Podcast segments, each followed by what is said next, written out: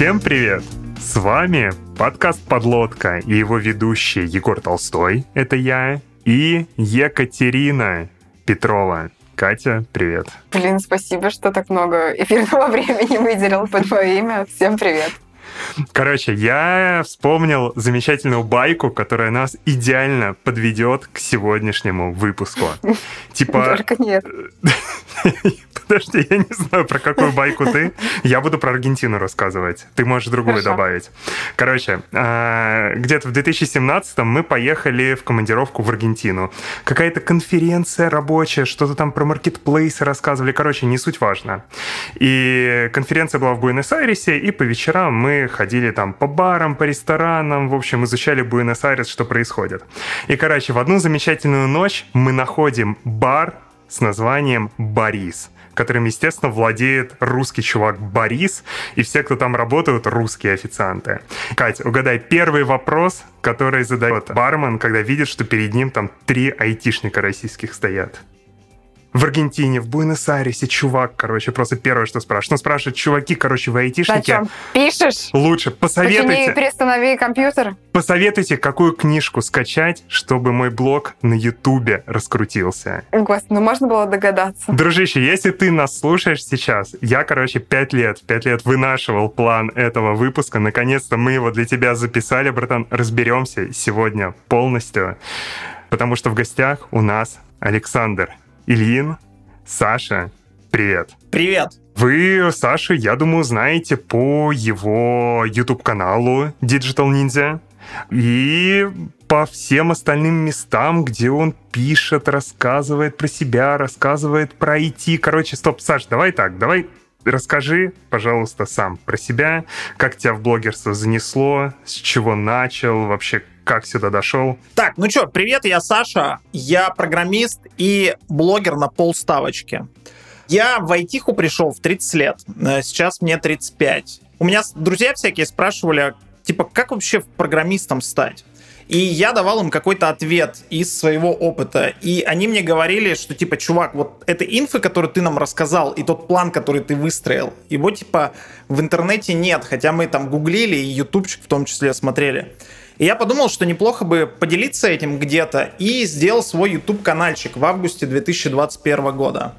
За чуть больше, чем за год, где-то за год и один месяц, я достиг 100 тысяч подписчиков на YouTube.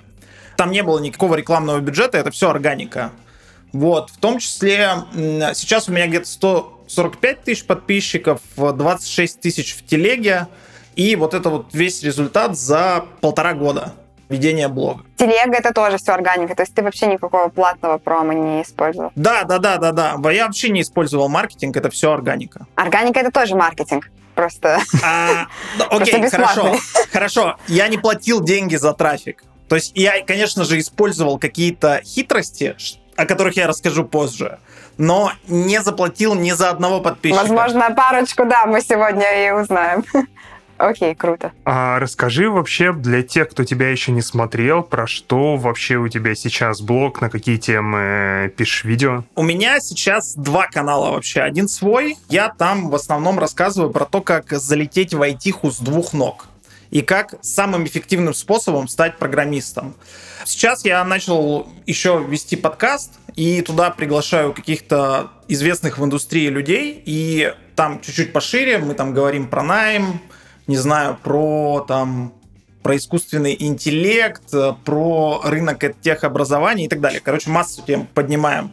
Вот еще у меня есть каналчик с моим корешем, который живет в Лондоне. Он один из лучших бизнес-девелоперов в мире. И он разговаривает на русском. И мы с ним ведем такой, мы это называем, короче, философский подкаст. Он идет по 4 часа, и мы там обсуждаем 4 темы за эти 4 часа. И это тоже смотрит какие-то люди, я сам удивлен, что это так происходит. Вот, собственно, набор тем. То есть все, в принципе, вертится около IT. Это профессиональные блоги, можно сказать. На втором канале мы так смотрим чуть более широкие темы поднимаем, но все равно через призму нашей профессии. Расскажи на втором канале, сколько подписчиков, раз мы тут уж циферками... У нас там сейчас 4 подписчика, ой, 4 тысячи подписчиков, а, но при этом выпуск это четырехчасовой видос, трех с половиной часовой видос, они собирают за три месяца по 20 тысяч просмотров. Круто. Окей, я не знаю, подписаны вы на наш ютубчик или нету подлодки. У нас там, короче, честно, всеми правдами и неправдами заработанные, сколько, Кать, 15 тысяч или больше сейчас? 15, наверное, да. Короче, где-то 15 тысяч подписчиков, с которыми мы понятия не имеем, что сделать. Вот сегодня записали еще один пробный видеовыпуск, посмотрим, что из этого получится и чему нас Саша сегодня научит. Важно для контекста, кто не видел, как выглядит видео-версии сейчас выпусков подлодки, это зашакаленная обложка, растянутая и немного наложена анимация типа звуковой волны. Вот такие вот замечательные видео вы можете встретить на нашем канале. Ладно, мы росли, когда мы стали сессией подлодки Крюк э, делиться. А, вот, но тем не менее, мне просто очень нравится эта всратая анимация, она немного навевает, типа, какие-то прошлые века. Это правда. Так, все, про гостя поговорили, представили. Саш, расскажи теперь, зачем вообще кому-то да что кому-то, зачем программисту думать о том, чтобы заводить свой канал, делиться своей экспертизой? Почему бы просто не писать код, не фармить деньги с зарплаты? Зачем вообще в это нужно лезть? У этого есть несколько причин. Я какие-то причины понял уже ретроспективно, смотря назад. У меня их не было, когда я начинал канал. Причина следующая. Первое. Это очень сильно бустит навыки публичного выступления. Я не знаю, если бы эта запись случилась полтора года назад, и меня бы позвали бы на подлодку, я очень сильно волновался. Скорее всего, неровно спал перед выпуском, и э, там за пару часов до выпуска я бы не смог бы работать. Вот, сейчас я очень спокойно, расслабленно сижу. Если меня пустить выступать там с микрофоном где-то в толпе, я тоже буду чувствовать себя супер спокойно, потому что я просто раскачал этот навык.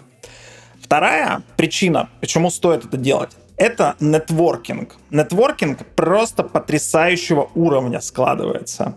У меня недавно день рождения было, и я позвал там какое-то количество людей на день рождения.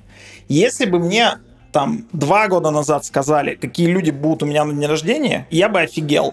Но вот сейчас я с ними просто общаюсь. Я познакомился со всякими венчурными инвесторами, со всякими C-левелами э, больших компаний, с какими-то фаундерами познакомился. Вот все благодаря Ютубу практически. Я могу сейчас на холодную практически любому человеку написать в IT и, в принципе, там куда-то пригласить его записываться, например, и он, скорее всего, скажет мне окей. Ну, если это, конечно, там не человек какой-нибудь там уровня Павла Дурова, не знаю, там Юрия Мильнера, но я надеюсь, что пройдет какое-то время, и я и к ним смогу зайти на холодную очень легко. Третья причина. Я перед тем, как вообще заводить каналчик, сам очень много айтишного контента потреблял чтобы быстрее расти в профессии. И как-то смотрел подкаст с Владом Казулей, и Влад Казуля сказал, что он может нанимать через Твиттер. Причем, если найм в IT там, если нужен какой-то специалист синер уровня, то компания может его нанимать там от двух месяцев до полугода – Влад сказал, что он может схантить целую команду за неделю только благодаря там одному твиту. И э, я тоже сейчас пробую нанимать в компанию, куда я работаю. У меня пока не очень хорошо получается, но я надеюсь, что пройдут там несколько лет, и вот те люди, которым я помогал на каком-то первичном этапе, когда они заходили в профессию, я их потом смогу хантить. Я думаю, что это так и произойдет. Четвертая причина. На каких-то поздних этапах карьеры, а, когда ты уже условно дорос до CTO, например. Таких должностей вообще, как CTO какой-то крупной компании, их мало, в принципе, в мире. И там уже идет соревнование между людьми за эти должности на более высоком уровне, чем просто скиллы э, твои. То есть тебя должны знать, к тебе должны прийти и сказать, давай станешь нашим CTO. И э, известность в комьюнити очень сильно помогает этому. Я уже задумываюсь, в том числе там о поздних этапах карьеры, что там делать буду. Это отличная поддержка в сложные моменты. Пятая причина. Э, я когда переезжал и уезжал из России после того, как началась война, мне канал очень сильно помог. Во-первых, у меня была дополнительная деятельность, которой я занимался. А это вообще самая лучшая штука в такие стрессовые моменты уходить в какую-то деятельность. И мне помогла там связь с людьми, которые разговаривают на русском языке и живут где-то, и они также переживают, как ты, и эта поддержка очень сильно помогает в сложные моменты. Следующая причина, немаловажная. На Ютубе есть немножечко бабла. Можем обсудить бабло, если хотите. Да давай, да, сразу разберемся про то, сколько там есть денег, сколько примерно можно зарабатывать. Короче, я тут недавно а, познакомился на Кипре с чуваком, а, который живет в Германии. И он на немецком языке ведет канал про инвестиции. У него порядка 40 тысяч подписчиков. И самое большое видео по просмотрам 300 тысяч. Он делает видео каждую неделю. У него контракт с какой-то инвестиционной платформой немецкой. И я его спросил, чувак, сколько ты зарабатываешь? И дальше чуть не упал. Он сказал от 20 до 30 косарей долларов в месяц. Когда мы говорим о Ютубе русскоязычном, я сейчас скажу сумму позже, но мне нужно чуть-чуть контекста дать, из чего она сказывается вообще. Значит, на Ютубе, на развлекательном, например, канал, допустим, редакция, а, реклама стоит примерно 30 тысяч рублей за 100 тысяч просмотров. То есть это, там, не знаю, 400 долларов. На IT-ютубе расценки побольше, потому что там есть тех компании. Это компании, которые делают курсы и продают курсы. Типа, как стать программистом за два месяца и гарантированно найти работу.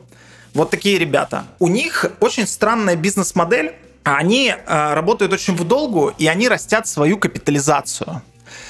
И поэтому они могут на маркетинг тратить там больше, чем они зарабатывают, например. из-за этого стоимость 100 тысяч просмотров равна примерно 140 тысячам рублей. То есть, если у там редакции это 30 тысяч рублей, то на IT Ютубе это 140 тысяч рублей за 100 тысяч просмотров. И рекламодатели начинают писать где-то с 10 тысяч подписчиков. Там, естественно, есть какой-то процент сумасшедших людей, типа давай сделаем прогрев нашего криптокурса и потом будем лить трафик на наш канал с сигналами. Ну, ты как бы этот мусор сразу же отсекаешь. Есть какие-то очень хорошие предложения, с которыми ты работаешь, но их там достаточно мало. А, например, когда у меня было порядка 15 тысяч подписчиков, мне написал Skillbox с таким предложением. Чувак, а давай ты расскажешь в видосе, что ты прошел наши курсы и стал программистом. А мы тебе навалим 3x от твоего стандартного прайса. Как тебе такое предложение? И я тут оговорюсь, что это был не сам Skillbox, а аффилейт от Skillbox. То есть человек, который льет трафик на Skillbox. Но к Skillbox здесь тоже большая претензия, потому что, ну вы же как бы сделали аффилейт вот с этим человеком, вы должны были про принципы какие-то ему сказать, что вы не можете делать. И поэтому это вы как бы продолбались, и я об этом говорю. Но с тех пор толстовку скиллбокса ты носишь не снимая. Нет, как минимум нужно было посчитать количество школ таких, которые могут зайти с таким предложением, потому что ты понимаешь, что ты один раз сказал, что ты в скиллбоксе отучился, и все, ты закрыл себе пути к партнерству со всеми остальными. Почему закрыл? У тебя же может быть несколько образований. А, действительно.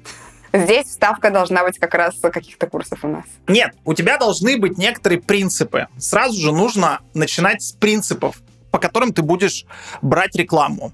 Потому что рекламодатель, он как газ заполняет весь объем вообще, и ему нужно выставлять границы. Например, я помечаю всю рекламу плашкой реклама, где бы она бы ни была. На Ютубе горит плашка реклама, Телеграме, если это пост, э, то там есть хэштег реклама. Я считаю очень важной частью негласного такого договора со зрителем, чтобы он понимал, за какие слова мне платят. Я думаю, что это достаточно честный договор, и э, этот договор необходимо с моей стороны очень жестко соблюдать и выставлять границы рекламодателям. Некоторые, короче, предполагают, что можно монетизироваться следующим образом. Вот я вырасту до определенного какого-то количества аудитории и начну продавать свой курс по обучению. И это, короче, большое заблуждение. Что получается с курсом? Курс вступает в сильное противоречие с твоим контентом на YouTube. Вот если YouTube э, выступает неким источником трафика для твоего курса, то Получается, что ты для Ютуба, когда ты делаешь курс, ты начинаешь меньше контента готовить. Ты контент не полностью раскрываешь, чтобы лить трафик на курс. И получается, ты свой источник трафика очень жестко зарубаешь. А при этом у тебя есть вот эти огромные тех-компании, которые топят в маркетинг больше, чем зарабатывают, больше, чем у них выручка иногда. И ты, получается, свой курс должен также рекламировать. И ты, получается, должен делать эту тех-компанию. И вот тот небольшой источник трафика, который у тебя есть в виде YouTube канала, его вообще не надо использовать. То есть ты должен брать трафик где-то в других местах в том числе, потому что с YouTube ты много не нальешь. Потому что ты в один момент обрубишь трафик оттуда, и ничего литься не будет. И я вижу, как некоторые люди делают курс, а у курса очень жесткая экономика, даже если это не программистский курс. И в итоге они разочаровываются в этой идее, ну и начинают как-то по-другому э, действовать. Вот, то есть курс делать очень плохая идея. Вообще, я смотрю сейчас на все причины, и на самом деле причина делать контент на Ютубе только одна. Если ты не можешь его не делать. То есть ты должен реально, тебя должно, короче, впирать эта штука, и, наверное, только тогда тебя ждет успех. Наверное, как в принципе и во всех занятиях. Ну, кстати, я тут хочу чуть-чуть поопонировать двум утверждениям. Во-первых, мы не YouTube-блогеры, мы подкастеры. И у нас как раз гораздо прикольная монетизация получилась не через продажу рекламы, а через а, вот бренд а, онлайн-конференции, который, ну, тоже можно плюс-минус курсом приравнять на самом деле с точки зрения маркетинга плюс-минус одно и то же. Не, конфа это совсем другая штука. Вот, и у нас как раз конская доля монетизации произошла через конференции, а не через рекламу. Я не согласна, Егор. Мы не со скиллбоксом соревновались под лодка Крю, а мы с конференциями Олега Бунина и Джугру соревновались в тот момент. Это разные аудитории и... Подожди, ну, ну с точки зрения же того, что ты съедаешь тем самым рекламные места, которые не продаешь. Мы не резали наш контент, мы не съедали наш контент, мы продолжали выпускать выпуски, как выпускаем. Ну, У нас ничего быть. не менялось. Это вот как раз, э, ну, я очень поняла point Саши, что, ну, я прям просто вижу все вот эти вот каналы, которые такие, а вот пять минут я выложу, а остальное на бусте заходите. Все, я понял, окей. Да, это даже термин есть, каннибализация получается, контента. Туда, не трафика, а контента. У меня был вопрос. Твой последний поинт про то, что надо делать, если хочешь делать, он частично отвечает на это. Но, тем не менее, короче, вот все плюшки, не все, часть плюшек, э, которые ты описал, а именно связанные с профитами от нетворкинга и с монетизацией, ну, в общем-то, два таких столпа, они случаются только когда ты добиваешься некого успеха. Понятно, это не точка ноль и не точка типа единица, да, он как-то растет, и с какого-то момента к тебе это приходит, но тем не менее. И вопрос такой, Каков сейчас вообще шанс э, есть входящему человеку, если считаем, что у него есть там мотивация, он хочет делать, готов тратить время, учиться, добиться все-таки этого успеха? Сейчас поясню немного. Я понимаю, что вопрос э, звучит так, как будто он какой-то определенный есть от конечный ответ, типа шанс 75%. Нет, это предложение к обсуждению больше.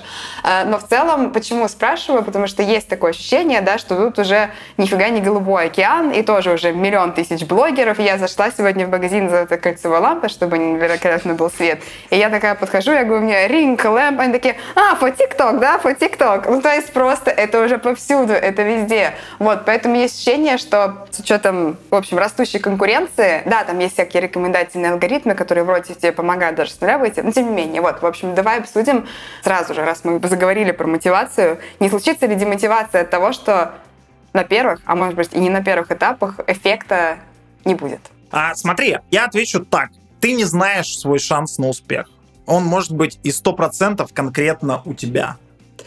А тебе нужно поставить цель следующим образом. Я для себя ставил цель именно так. Я сказал себе, я раз в три с половиной недели дропаю видео. Полгода. Если через полгода я не добрался до тысячи подписчиков, все, я ставлю крест на Ютубе э, и не развиваю это. Почему? С нуля до тысячи подписчиков дорасти сложнее, чем с 1000 до 100. Начинать всегда тяжело. Вот такое простое действие, оно, конечно, нифига не простое. Тебе полгода эти придется жить э, в очень странном темпе, но ответ будет дан достаточно точный после того, как э, ты проделаешь это упражнение. Окей, okay, короче, тестим. Agile. Э, попробовали, посмотрели, поехали. Угу. Да, это чистый agile. Так, стой, а я, кстати, суммы не сказал. Сколько реклама-то стоит? Сколько я на руки получаю бабосика? Да, я давай, хотел давай. суммы сказать. Короче, у меня интеграция сейчас в видос стоит порядка 140к. 30% идет менеджеру по продажам и примерно соточка оседает в моем кармане. Также в подкаст. Вот такой ценник. При этом я еще в телеге делаю. У меня раз в три недели выходит рекламный пост. Сейчас он стоит порядка 50 тысяч рублей. Я делаю два видоса в э, месяц. Бывает ли, что ты вставляешь больше одной рекламы в видео? Я сейчас заметила на видео некоторых ютуберов и удивилась. Ты обычно рекламу промотал и такой расслабился, а потом смотришь дальше и еще одна реклама. Ты думаешь, вот это вы молодцы, конечно. Масштабирование. Да, у меня было одно видео с двумя рекламными интеграциями, но один подкаст. Прикольно. И когда, короче, курс евро был там порядка 60 рублей летом, у меня получалось, что я зарабатывал от медиадеятельности порядка 5000 евро. А еще у меня есть интеграция одна, достаточно хитро проданная, за 400к. Одна интеграция в один видос. То есть полторы минуты я поговорил в камеру, бамс, 400к, с неба упала котлета. Подожди, сейчас, я даже хитрая математика. 400 разделить У на Егора 140 сердце это подскочило, x3. погоди. Кто тебе предлагал x3 Skillbox? А, ничего, ты, ну ты, ты- ты неплохо вообще. Нет, там было очень специальное видео, оно расположено вверху воронки для курсов. И я прямо Мгм. курсом объяснил, что вот это видео вверху воронки вашей стоит. И его посмотрят какое-то очень весомое количество людей, которые заходят в программирование. И чтобы оказаться там, вам нужно заплатить нормально. Мы вместе с менеджером по продажам продумывали хитрую аргументацию, и, собственно, она сработала. Красиво. Пока дальше не пошли, тогда раз уж делимся цифрами, расскажем для зрителей, что у нас там по подлодочке, что, ну, опять же, у нас чисто аудиоподкаст, мы видео ничего не продаем, в аудио у нас 100 тысяч рублей вставка в выпуск, вот, а прослушивание у нас, ну, тысяч 30, наверное, в среднем, вот что-то такое, кажется. Вот. Ну а по телеге у меня есть несколько телеграм-канальщиков, которые я в свободное время веду, там про iOS, про Android, про темлидство, и там у меня где-то интеграции тоже там 20-40 тысяч рублей, там по несколько в неделю обычно прилетает. То есть Мгм. такие приятный сайт-проект. Ты несколько делаешь интеграций в неделю, Молодец, Егор. Да. Поздравляю. Слушай, вообще тебе огромный респект. Это очень достойный результат. Сколько у тебя подписчиков в телеграм-каналах? Слушай, у меня в одном 11 тысяч, в другом 9, в другом 3. Вот так. Ага. Ну, у меня там типа Всё, выходит по вообще. 100, по 15, по 20 в неделю, и поэтому там получается по несколько реклам нормально интегрировать. Лайк вообще плотный ставлю. Окей. Так, все, короче, про деньги поговорили, про то, зачем надо заниматься, поговорили. Саш, там остались еще какие-нибудь пункты мотивации, или мы уже вообще под завязку, короче, за... залиты? Замотивировано. Да. Мы вообще под завязку залиты, но главный тезис помните. Делать это, если не можешь не делать. Мгм. Окей.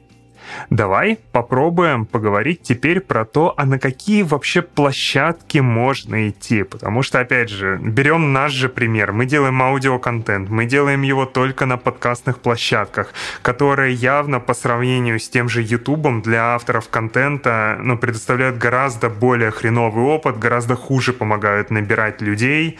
И у нас э, в команде есть такое не знаю, как это когнитивное искажение называется. Короче, про то, что мы все время садимся и представляем, а что бы было с нами, если бы мы вот тогда, пять лет назад, стали писать не аудио, а видео контент. Вот, все время смотрим такие, как деды, киваем, думаем, вот бы жизнь тогда была бы. И, короче, продолжаем дальше подкасты писать. Расскажи, что по площадкам. Прежде чем я начну по конкретным площадкам говорить, нужно, короче, определиться, что вам нравится больше, текст или видео. Для некоторых форматов текст не подходит. Типа, например, вот э, книжку читать по языку программированию какому-то, это очень плохо. Видео подходит гораздо лучше. А для некоторых форматов видео не подходит, текст гораздо лучше. И тут, типа, что ближе для вас, то надо выбирать. У текста меньше аудитория. Это очень большой недостаток текста. Люди любят что-то делать на фоне, а в текст ты должен погружаться полностью на 100%. Ты не можешь на фоне читать. У текста очень важная штука, что к автору меньше лояльности, чем к автору видео. К автору текста меньше лояльность. Потому что его лицо прекрасное не светится, и нет А. такой персонализации. Я не знаю, почему так. Вот если пойти в комменты в каком-нибудь Хабр, вот э, очевидно, что над текстом была проделана над любым очень большая работа. И если посмотреть на Хабре комменты, там не будет коммента, блин, автор, ты такой молодец, поработал, текст написал. Респект тебе огромный вообще. Вы ни одного коммента там не найдете такого. Ну, можно я сразу со спором ворвусь? Все-таки, мне кажется, это особенность площадки. Есть Dev2, блок-платформа, я не знаю, какая она, но типа не российская, ну, не знаю, где она оригинальная, но там авторы англоязычные публикуются. И она супер милая, начиная от э, даже ее дизайна, да, там все такое миленькое, адаптировано именно под технические блоги, и там все очень nice, uh, great, и вот это вот все. Я понимаю, наверное, довод там про тексты, про меньше лояльности, но мне Хабр не нравится как пример, потому что это в целом уникальная площадка в плане того, какое комьюнити там сложилось. Да, Короче, там если там выложить видео, то там такие же будут комментарии токсичные, как и к тексту. Да, там токсичная публика. Но, короче, вообще нужно сказать, что русскоязычная публика достаточно токсичная. Ты привела пример этой площадки. Наверное, часть той милости, которая происходит там, она благодаря тому, что там англоязычная публика. Не часть, а я думаю, сто процентов, да. Так так и есть, да. То есть, фактически, если ты хочешь какую-то лояльную аудиторию, нужно идти через видео, по-любому, как мне кажется. Но это моя точка зрения. Я знаю успешные кейсы людей, которые идут через тексты, и они очень успешные. Паша Комаровский, который к вам э, приходил, Вастрик, но они таланты. То, как они пишут, так не пишет больше никто из э, какой-то технической тусовки. А, у меня вообще есть свое определение личного бренда. Личный бренд вообще это такая фраза мавитон, и у нее есть негативная коннотация, потому что ее инфо-цыгане разные очень много употребляли. А мое определение личного бренда такое. Личный бренд — это количество пользы, которое ты заделиверил в комьюнити. Вот сколько ты пользы доставил, таков твой и личный бренд. И, как мне кажется, чтобы в рамках твоей профессии тебя знали, ты должен генерить полезный контент. Там должна быть развлекуха некая. Мы потом тоже позже обсудим вот это вот э, количество развлекухи, которое там должно быть. Но вот, короче, держа в уме это определение, я сейчас поговорю о разных площадках. Значит, некоторые люди идут в Инстаграм. Инстаграм — это прямо днищенский выбор для раскачки личного бренда в том понимании, вот в котором я имею в виду. Значит, Инстаграм вообще не предназначен для полезного контента и для текстов, и для видео. Там нет нормального плеера, и вот э, люди там проводят какие-то эфиры, но эти эфиры, я уверен, там такая низкая метрика в просмотр до конца, тем более там Инстаграм тебя отвлекает постоянно, и ты куда-то э, хочешь переходить. А, по тексту там, вот некоторые пишут туда тексты. Мы тут, короче, с женой баловались чатом GPT, и такой запрос в нее вгрузили. Напиши инстаграмный пост, как будто бы ты начала вести Инстаграм. Мгм. И она написала пост. Там была тонкая деталь. В посте вместо абзацев, когда абзац начинается, стояла эмоджи в начале. И это вообще невероятно, как она уловила это. В Инстаграме нет абзаца. Ты не можешь с пустой строки сделать перенос э, на следующую строку. Там, видимо, стоит в Инстаграме скрипт, который это убирает. Есть разные способы, как это обойти, типа там на пустой строке ставить точку, например. Или вставить знак переноса страницы из Word в Инстаграм. И тогда абзац получается. Но сама платформа под полезный контент не заточена. Если там нет знака абзаца, то какой вам еще знак нужен, что туда не надо нести свой прекрасный текст? А некоторые еще этот текст в сторис пуляют. И если вы пуляете текст в сторис, который исчезают через сутки, то, простите, ваш текст мусор. И некоторые люди идут туда, в Инстаграм, а, и они нанимают прямо какую-то большую команду. Платят им там, не знаю, там я порой суммы слышу там по 500 э, евро в месяц. Платят чтобы содержать команду в Инстаграме. У Инстаграма есть еще такая важная штука, что он тебя начинает в какие-то рекомендации пулять только после того, как ты наберешь какое-то весомое количество подписчиков, типа там 3000. 3000 подписчиков набрать достаточно тяжело живых. Люди начинают срезать угол и пользоваться масс-фолловингом. Масс-фолловинг — это такой способ продвижения в Инстаграме, когда ты берешь, ставишь программу, делаешь список айдишников инстаграмных каких-то, и у тебя программа подписывается на них, а потом через сутки отписывается массово, по тысяче в день. И Инстаграм, если ты так делаешь, там подписчики начинают расти, но ты, если ты так делаешь, Инстаграм тебя просто кидает в теневой бан. И вот если вы хотите определить в Инстаграме человек накручивал себе подписчиков таким образом, это очень легко сделать. Посмотрите на количество лайков и на количество его подписчиков. Разделите их, если у вас получится цифра меньше 5%, то, скорее всего, человечек подписчиков-то накручивал по чуть-чуть. Накручивал, накручивал. Кать, ты тоже сейчас судорожно в голове считаешь лайки на последние фотки и количество подписчиков? Твои. Вот, и прикол в том, что Инстаграм это не дороже, чем продакшн на Ютубе сделать. А сейчас, еще один, кстати, минус инсты, кажется, в том, что в отличие от того же Ютуба, Хабра или чего-то еще, контент же там на платформе очень закрытый. То есть ты его ни по каким поисковым запросам не найдешь, кажется. Тебе не приходит никакая органика извне платформы. Я тут соглашусь, хотя этот вопрос не изучал. Я сейчас еще один минус вспомнил. Смотри, тебе с твоим прекрасным контентом, обучающим, якобы полезным, нужно опередить по поведенческим метрикам контент какого-нибудь Хасбика. Ты никогда контент Хасбика по поведенческим метрикам э, не опередишь. Сори, потому что контент Хасбика не выиграть в этих условиях. Тем более еще люди в Инстаграм приходят просто отдохнуть им там не нужен полезный контент. Давайте я тогда еще последний докину. Мы говорим про обучающий контент по там, программированию, по IT. Инстаграм мобильная больше платформа. Я знаю, что можно учиться с телефона, тем не менее, короче, должен контекст совпадать обычно твоего, как это, намерения э, и того, что ты делаешь. И мне кажется, что ну, короче, не очень удобно, в отличие от вот, там YouTube, там каких-то текстовых площадок, они под все платформы подходят. Инста работает, конечно, в браузере, но довольно отстойно, и я не знаю, кто сидит в инсте с браузера. Вот, мне кажется, тут такое расхождение получается платформы, и где ты обучаешься, ты обычно за десктопом. Да, согласен. А, вторая площадка — это Telegram. Telegram — это хорошая площадка. Но там есть такая, короче, особенность. Чтобы Telegram вирально раскачать, а, тебе нужна прямо метрика. Тебе нужно количество шеров на каждом посте, чтобы было порядка 6%. Обучающим контентом такого количества шеров не сделать, к сожалению. Ты можешь какими-то новостями это делать. Да, новостной контент достаточно хорошо шерится, особенно если это какие-то острые достаточно э, штуки. Но вот тебе нужна 6% виральность. И еще, с каждого поста у тебя отписывается примерно полпроцента аудитории. Вот что бы ты ни написал, у тебя отпишется полпроцента аудитории. А люди ведут какую-то более-менее гигиену своих подписок в Телеграме, потому что тебе приходят пуши, либо мьютят пуши, но у тебя полпроцента отписок идет. Если у тебя, допустим, телеграм-канал 50 тысяч подписчиков, то отписывается, вот что бы ты бы ни сделал, 250 подписчиков отпишутся. И тебе нужно как бы в дырявое решето наливать откуда-то трафик.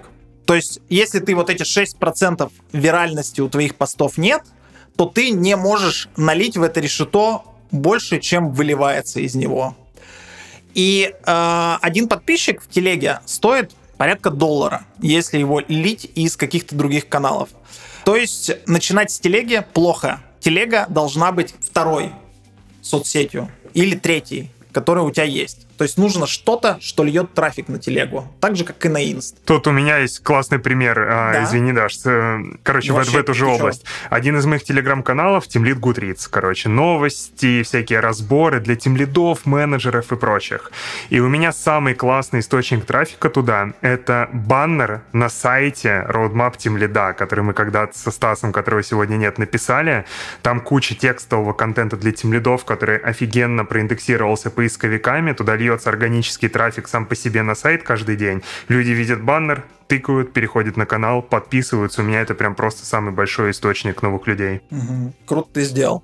А, Твиттер, короче, Твиттер. А вот мне не очень Твиттер как площадка нравится. Значит, те, кто сидит в Твиттере... Ты просто не тысячник, поэтому тебе не нравится. Там вся магия за тысячу происходит. Слушай, ну я могу туда тысячу налить уж э, вообще изи. Я там ничего не делаю, и там сколько-то 400 подписчиков есть. До тысячи добить изи. Но я не хочу наговаривать на Твиттер. Многие любят э, эту соцсеть. Обычно аргумент такой всегда, что там собралась какая-то элита и там рождаются смыслы, и а темы обсуждают раньше, чем на других площадках. Все так. Мы с Егором как... Ну ладно, я всего лишь пятитысячник, а Егор там... Да подожди, ты королева артрита. Я знаю. А почему-то, э, кроме тех, кто сидит в Твиттере, так не говорят никто, что достаточно странно. Вот я открываю Твиттер, например. Они завидуют просто, они потому что не входят в этот круг элитный. Тут, мне кажется, Ну, это все как с теневыми правительствами. Никто не знает про теневое правительство, кроме теневого правительства. Но я вот беру, короче, за полезным контентом открываю Твиттер и там вижу твит Егора Толстого, например. Вот вид из окна на эту неделю. Там красивый вид. Но знаете, что-то у меня, короче, не прибавилось полезности, короче, мне не прибавилось. При этом у Егора не самый плохой твиттер. Егор там полезную штуку делает. Спасибо. Ни с кем не срется и так далее. Но там какой-то просто вот перманентное какое-то переливание из пустого в порожнее. Я бы сказал, переливание кротовухи из пустого в порожнее. Вот. А, короче, по метрикам в Твиттере нету широкой аудитории. Там, то есть, сидит какой-то очень небольшой процент. Но а, там сидят очень важные opinion-мейкеры, и, возможно, я в Твиттер когда-то приду. Но сейчас мне не хочется на него тратить время. Насколько я знаю, туда рекламодатели не очень часто еще заходят. Вообще Э, никак. У меня в Твиттере было несколько коллективных аккаунтов, ну и я тоже там пробовал продавать рекламу, и вот там, несмотря на то, что там 1015, по-моему, подписчиков было, рекламодатели вообще э, ноль практически заносили. Никому не интересно, никто не понимает, как это работает. Потому что они тоже не входят в элитный круг, и, в общем-то, каждый раз одно и то же. Можно пойти на Хабр и VC и вести там блоги, либо вообще писать в СМИ. Некоторые таким путем идут. Опять же, это текст, это тоже не очень хорошо. На Хабре и на VC там просто какое-то зашкаливающее количество хейта идет просто на пустом месте. Там есть также какой-то набор тем, ты, то есть более шире уже не выскажешься, потому что это может быть правилами площадки нельзя делать. И очень важная штука, это не твои площадки, это не твой аккаунт. То есть захотели, чтобы ты больше там не писал, ты не будешь там писать. Конечно, могут сказать, что и на других площадках тоже, но там, по крайней мере, какие-то прозрачные правила есть. Есть также, вот э, сейчас мы переходим к видеоплатформам. Вообще, вот мы сейчас перечислили платформы, которые не наливают трафла на тебя. Вообще наливает трафла на тебя с помощью системы рекомендаций внутренней всего две площадки. Это TikTok и YouTube. TikTok я считаю достаточно странным. Я видел некоторые примеры людей, которые делают аккаунты и там в целом э, вещают про IT. Значит, либо это не смешные какие-то смехуёчки, потому что смешных быть не может. Если ты смешно шутишь про IT, то почему бы тебе на более широкий круг тем не шутить классно? Смешно только в Твиттере пройти шутят. И а, вторая категория — это достаточно странный контент, который залетает по каким-то невероятным причинам. Вот, например, я знаю чуваков, которые э, ведут достаточно успешный ТикТок. Он набирает один ТикТок, иногда там набирает по миллиону просмотров. Но видос у них примерно такой. Значит, почему в нашу компанию мы не возьмем людей, которые написали нам в WhatsApp? Вот такой видос. И чувак сидит и там 40 секунд рассказывает, почему они это не делают. Короче, какие-то хот-тейки беру. На самом деле, в Твиттере бы залетело такое, я тебе скажу, такой твиттер-тред. Так вот, я как раз, как раз почему мы сейчас пишем видеозапись. Я на прошлой неделе был в гостях в видеоблоге котелов. А, ну, там чувак пишет а, Вот, я, кстати, про контент. котелов и рассказывал. Вот, вот, и он мне рассказал как раз про то, как у них круто летят просто тиктоки с вырезанными кусочками из видео. По 50, по 100 тысяч просмотров просто влетает само по себе практически. И уговорил меня эксперимент такой же в подлодке поставить. И мы вот тебя, Саш, нарежем на тиктоке и посмотрим, сколько ты просмотров нам принесешь. Саш, Да, ты никогда так- не знаешь, какого успеха ты добьешься. Поэтому... Но я также видел э, людей, которые делают нарезки, которые не залетают. Поэтому тут э, раз на раз не приходится. Но попробовать обязательно стоит. Попробовать вообще все стоит. В пределах разумного, конечно. И мы перешли к Ютубу. Ютуб — это единственная, как я считаю, первая социальная сеть, которую вы должны пробовать, чтобы прокачать личный бренд. Там есть все. Это видеоплатформа с достаточно длинными видео, где можно раскрыть тему. YouTube сам тебя порекомендует в рекомендациях и распушит, если ты все хорошо делаешь. Как делать, мы позже обсудим. Но тут, короче, возникает такая проблема. Значит, люди, когда они видят YouTube, они такие, буду пилить подкаст.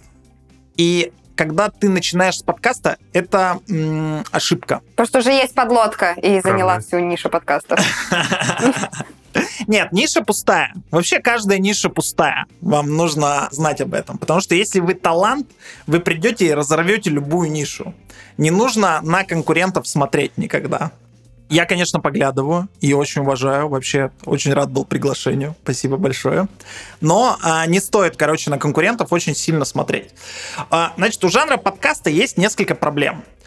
Первое. А, подкастерские платформы, они не консолидированы. Вот если у нас есть одна видеоплатформа с большими видео, то подкастерских платформ их с десяток наберется.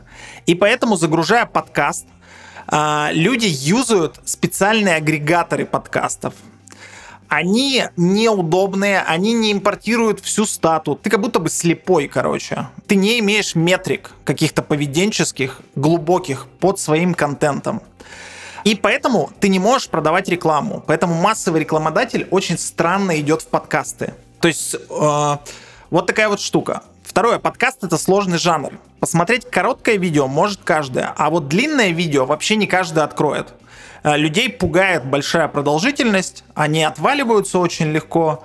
И, короче, с подкаста начинать, как правило, подкаст, если у вас есть доступ к каким-то очень известным людям, то, наверное, это единственная причина, почему стоит начинать с подкаста.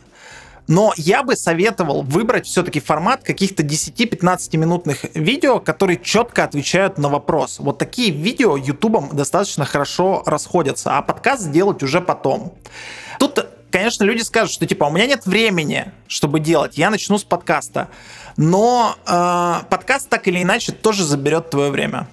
И не факт, что это будет э, время меньше, чем видео. Мне кажется, тут скорее искажение дело не во времени, а это как с публичными выступлениями, то, что мне не о чем сказать. Одно дело вести интервью, но мы как интервьюеры знаем, что это тоже вообще-то скилл, но тем не менее, кажется, что интервью, ну это правда, сделать легче, чем сделать экспертный разбор темы какой-то. Может быть, это заблуждение, может быть, нет, э, что ну, мне нечего сказать, я еще не шарю. Почему я буду говорить что-то? У меня рядом лежащее искажение, что, кажется, обо всем уже сказали. Но типа такой формат 10-15 минутных видосов ты не сможешь, скорее всего, раскрыть какую-то глубокую или узкую тему, потому что времени мало. Либо она будет интересна малому количеству людей, а на темы достаточно широкие, которые можно за 10-15 минут осветить, уже видео записано, ну типа сотня, зачем делать еще одно? А твиттер-треда ты тебе не мешает это пилить свои? А ты давно видела последний твиттер-тред у меня? Сравнению. Довольно, да.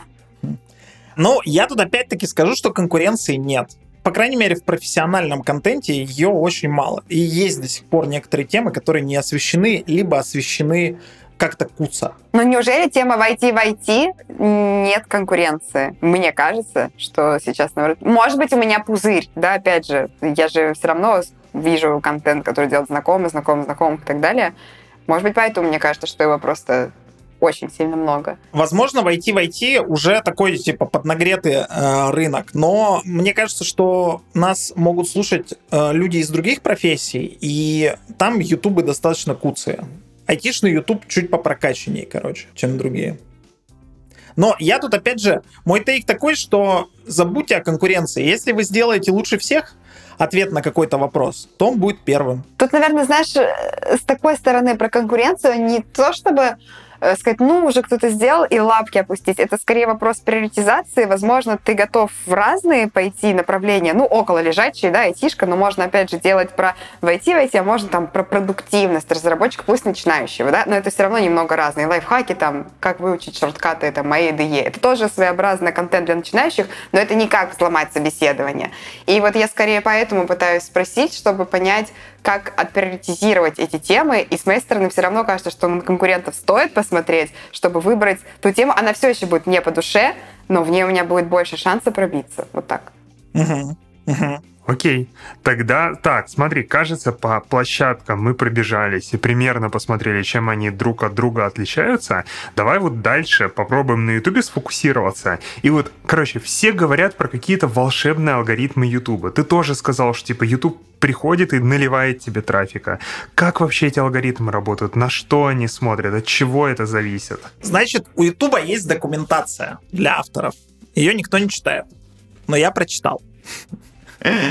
В самом начале, э, когда я research ил про YouTube, смотрел видео и наткнулся на документацию Ютуба.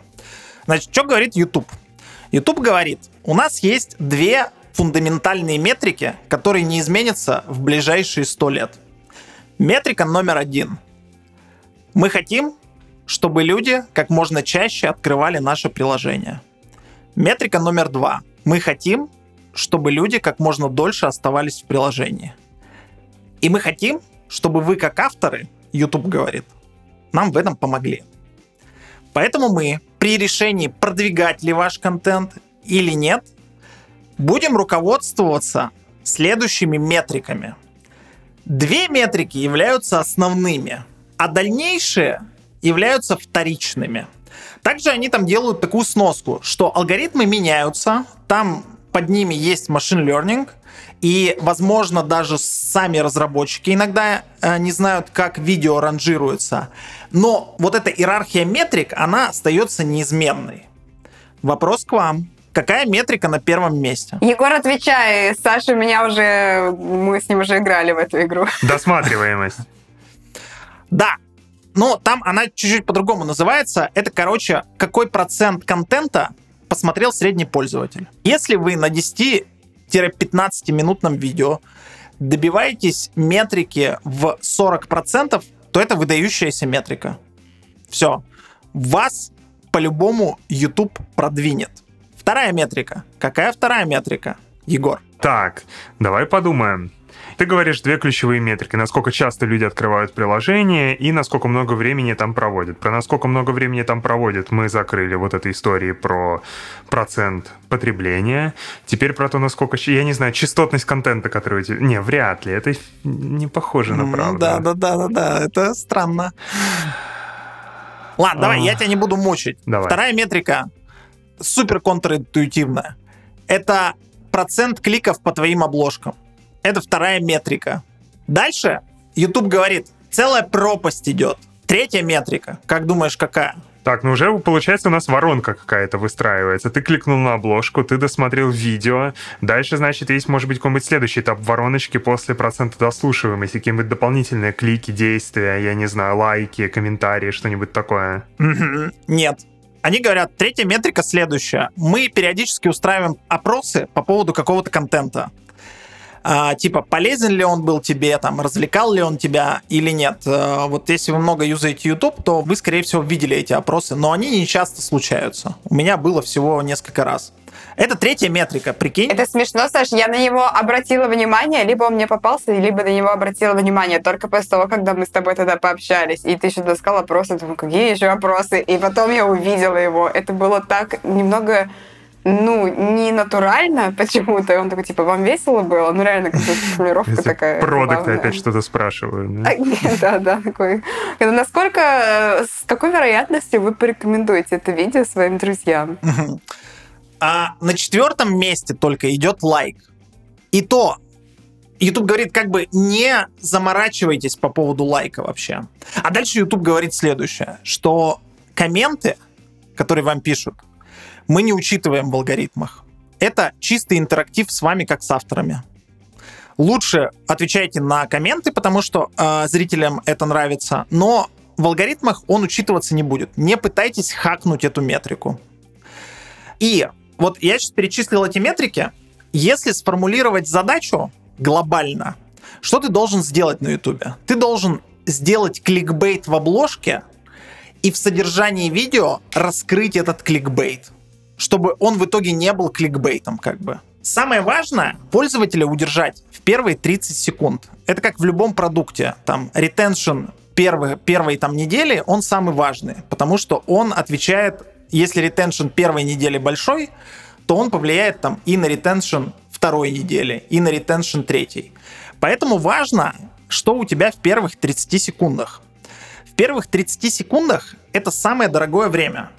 Даже, наверное, стоит не здороваться там, а сразу стелить контент. Возможно, стоит раскрыть содержание видоса и сразу начать стелить контент как можно раньше, чтобы пользователь тебя не закрыл.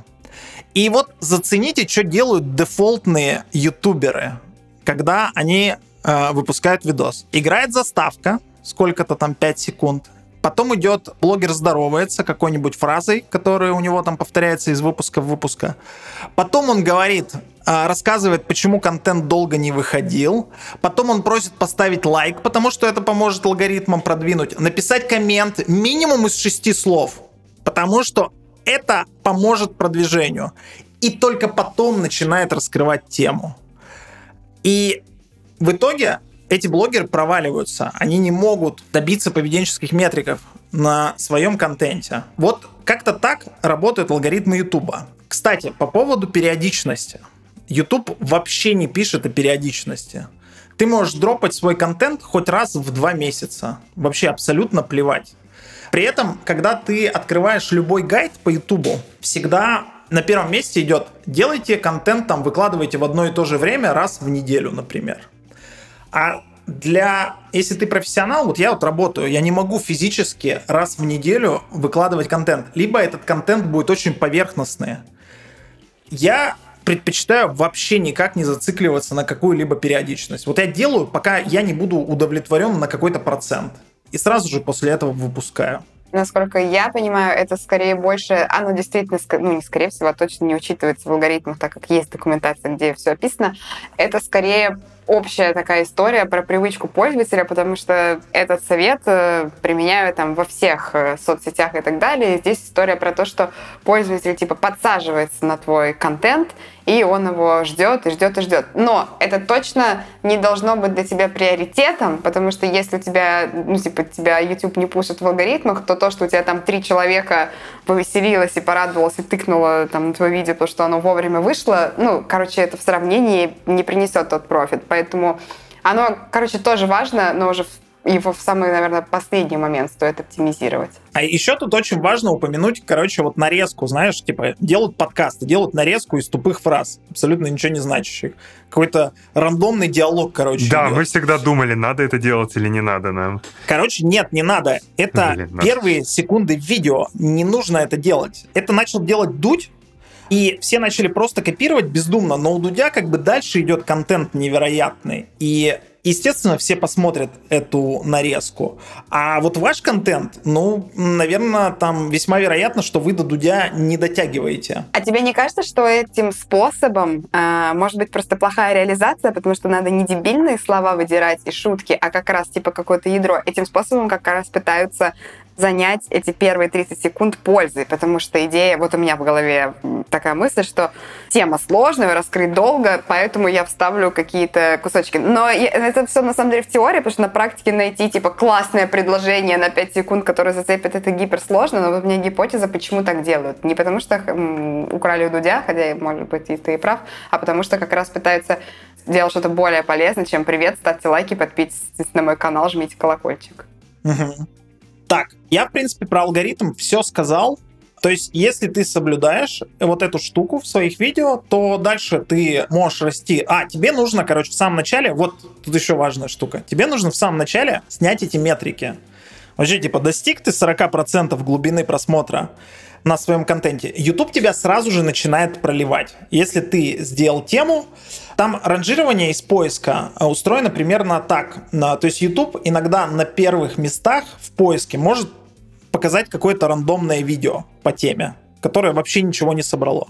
Чтобы проверить, как люди на него кликают и насколько долго смотрят. То есть там прямо можно увидеть, как там у тебя 3 просмотра в день, 2 просмотра в день, 5 просмотров в день на первых видео. То есть тебе трафик дадут какой-то. Люди зачастую ошибаются и такие, так, я сейчас должен рассказать в своем инстаграме, что я сделал YouTube, и попросить людей туда зайти. А, значит, люди заходят туда, ставят лайк и выходят. Потому что они хотят поддержать тебя. Ну, они же друзья. И ты не понимаешь глубину просмотров, и растишь мусорную метрику лайков. То есть нужно, короче, ты сделал контент, никому о нем не говори ну, скажи там, типа, нескольким друзьям, чтобы они тебе какую-то обратную связь дали, например, что у тебя э, ты руками как-то глупо двигаешь и жестикулируешь циклично, и из-за этого выглядишь инфернально. Вот такая обратная связь нормальная. А, но чтобы вырастить метрики какие-то, тебе не надо заливать туда друзей. YouTube все делает сам. Так, подожди. А если разговор идет не про друзей, а про то, что у тебя уже есть люди на какой-нибудь площадке, в том же Твиттере тебя читают, не стоит ли пытаться их уводить вот сюда? Да, это нормально. Да. Вот если у тебя есть профессиональная аудитория, которая мог, может заинтересовать твой видос, то это окей. Но друзьям не надо давать. Окей. Как алгоритмы работают, примерно понятно. Соответственно, если хотим раскрутить свой блог, надо понимать, как эти метрики работают, и оптимизировать контент под эти метрики. Следующий тогда вопрос, а как вообще контент создавать? Каких принципов стоит придерживаться? Давай попробуем про это поговорить. Давай вначале поговорим о производстве. Угу. Как производить. А потом о наполнении. Нормально так? Да, давай, погнали. Короче, первое, что нужно сделать это умерить свой перфекционизм, потому что перфекционизм — это форма прокрастинации. И никак иначе. Когда человек говорит, я перфекционист, и поэтому не дропаю свой прекрасный контент, это значит, что он просто ничего не делает. Нужно взять и сделать MVP. Minimal Valuable Product. Тебе что нужно сделать? Какое оборудование купить? Первое. Достаточно обычного фона, который у тебя есть. А если у тебя там квартира, которую ты снимаешь у какой-нибудь бабушки, и у нее там есть чехословацкая стенка, и она тебе запрещает ее продавать, то ты можешь записаться около нее. Это не страшно. Картинка в профессиональном контенте имеет второстепенное значение. Важен звук. А, для звука хватит петличного микрофона, который включается в iPhone. Такой микрофон стоит э, порядка там, 5000 рублей. Вот эту штуку единственную, которую надо купить. А снимать можно на iPhone. Лучше, конечно, чтобы это была от 12 Pro Max iPhone, чтобы был. Потому что с 12 Pro Max iPhone там есть э, функция ночной съемки, и тебе не нужен профессиональный свет. Ты будешь выглядеть нормально на этот iPhone. Следующий хак, это прямо хак, он э, любой фон очень сильно улучшит. И стоит он очень недорого. Это цветные лампочки. Вот цветная лампочка стоит э, в Икее или лампочка от Xiaomi стоит, э, не знаю, там порядка 30 евро. Ну, мне кажется, что у вас могут быть такие деньги и какие-нибудь фонарики. Короче, свет — это самое классное. Вот я сейчас снимаю, у меня нет своей студии, я сейчас снимаю в детской. И я просто выгнал ребенка на время из нее, поставил картины, поставил цветные лампочки, и никто даже не скажет, что у меня нет студии. У меня есть студия, вот она. Это две лампы, фонарики и там картины жены которые закрывают бабкин диван, который стоит сзади. Все, вот вся моя студия. Тебя ты освещаешь чем-то, да? Вторая лампа тебя ты имеешь виду? Или как? Меня освещает большой круговой такой монитор, который стоит. Я там поставил специальный свет, специального оттенка, чтобы делать меньше мои финиши под глазами. Все, это минимальный набор вас как видеомейкера. Вот мне сейчас, я могу себе камеру купить но я не покупаю камеру. Зачем мне она? У меня есть. Я лучше iPhone себе последний куплю, и на него буду снимать. У меня будет и девайс, и камера. Я, у меня, короче, был опыт эм, съемки в студии, которую я снимал. Это не моя студия. Я не почувствовал какого-то эффекта. Хотя там классная там камера, которая в 4К пишет, классный свет, там вообще там один свет стоит несколько тысяч евро. Я прямо сделал эксперимент, решил, что мне это не надо. Я буду писаться вот в таком фоне, и все прекрасно. Я хочу себе студийку построить, но мне нужно в квартиру с большим количеством комнат переехать для этого. Я это сделаю обязательно. Но для начала можно начать очень на простом сете оборудования. Следующее, что нужно сделать? Нужно отдать монтаж и дизайн обложек на аутсорс это поможет вам сосредоточиться на тексте. Смотрите, чтобы сделать э, нормальный монтаж, нужно в проге поработать какое-то количество часов, типа там 500 часов. чтобы научиться какой-то базовый монтаж с какими-то анимациями делать. Зачем? Когда можно нанять на аутсорсе просто за копье людей. Вот производство одного ролика стоит там 10-15 минут с графоном, с обложкой нормальной, а, порядка 80 евро. Если сделать все в очень сжатом варианте. Это экономика аутсорса гораздо лучше, чем экономика того, что вы 500 часов будете учиться монтировать. Вас будет это бесить невероятно, вы просто забьете на YouTube. Как ищется исполнитель, короче? Что должен делать монтажер? А, возможно, кто-то скажет, что монтажер должен уметь монтировать, но да. это будет большое заблуждение. Монтажер должен уметь читать. Он должен читать техническое задание.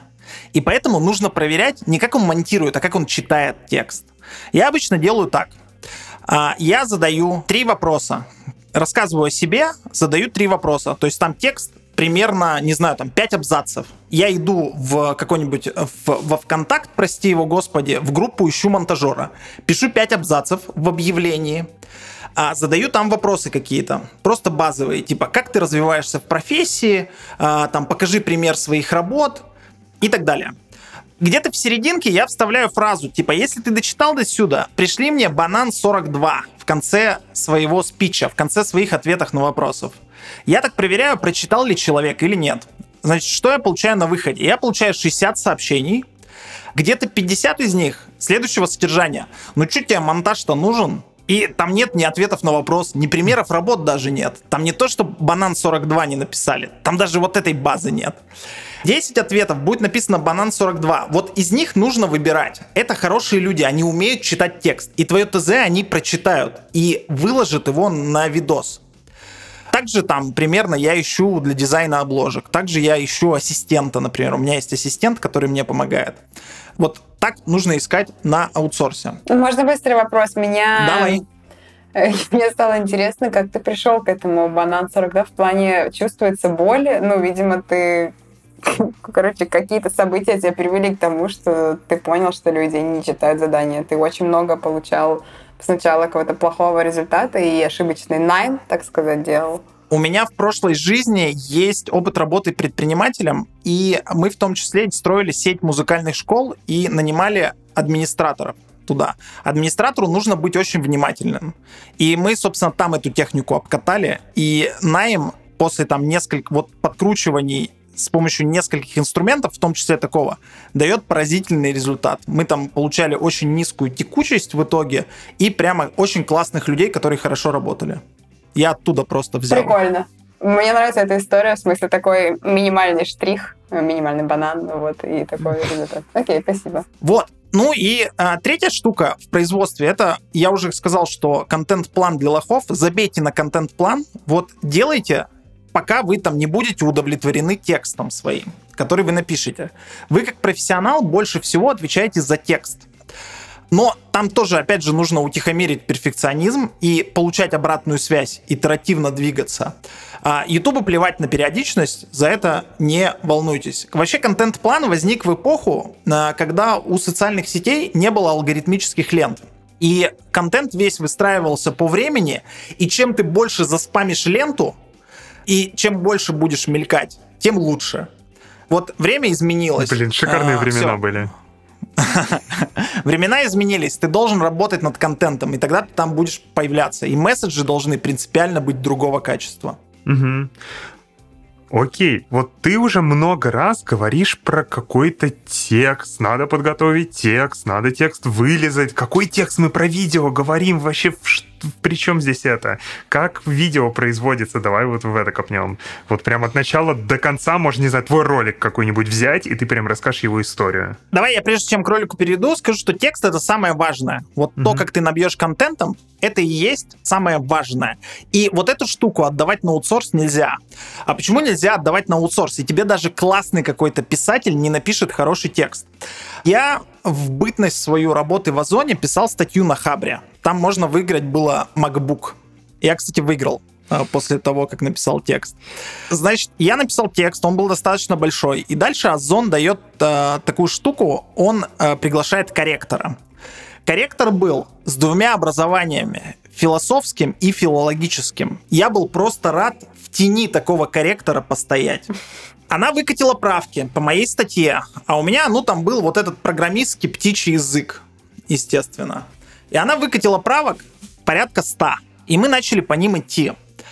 И я из 100 правок отверг 80 потому что они были нерелевантны. Человек не понимал контекст, про который он говорит. Хотя он про язык знает больше, чем я в разы. Например, вот конкретный пример. В программировании есть термин высокоуровневые, низкоуровневые. Мгм. Низкоуровневые — это сложнее, чем высокоуровневые в программировании, потому что это ближе к железу. Так говорят обычно об языке программирования. Во всем остальном мире высокоуровневые сложнее, чем низкоуровневые. И вот такое замечание у нее было в том числе. И любой человек на аутсорсе напишет вот такой вот странный текст, который очень далек от контекста того, что происходит в отрасли. Поэтому текст нужно писать самому. Или с чат GPT. Вот чат GPT, короче, давай, давай, вот сейчас мы, я тебе, я про чат GPT сейчас начну говорить, как пишется видос, и я тебе про чат GPT Ага. расскажу. Значит, как пишется видос? Давай прямо запись одного видео разобьем. Тема видео такая. Какой язык программирования выбрать новичку? Вот такая очень простая тема. Значит, как делает стандартный блогер, который еще там типа делает одно видео в неделю? Он берет и пишет какой-то текст, где он просто описывает языки. Это реально какой-то чат GPT, короче, написал. Он просто описывает, что делает каждый язык.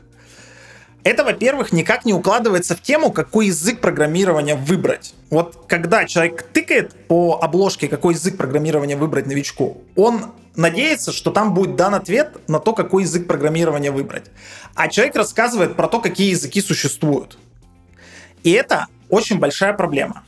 Вот я, если беру тему, какой язык программирования выбрать, то первое, что я делаю, это, стараясь не гуглить, примерно формирую такое облако своих тезисов. Оно может быть не структурированным. Что я думаю вообще об этой проблеме? Что я там в своем опыте видел? Какие-то а, ситуации, возможно, с выбором, какие-то неудачные выборы и так далее. Я это сделал.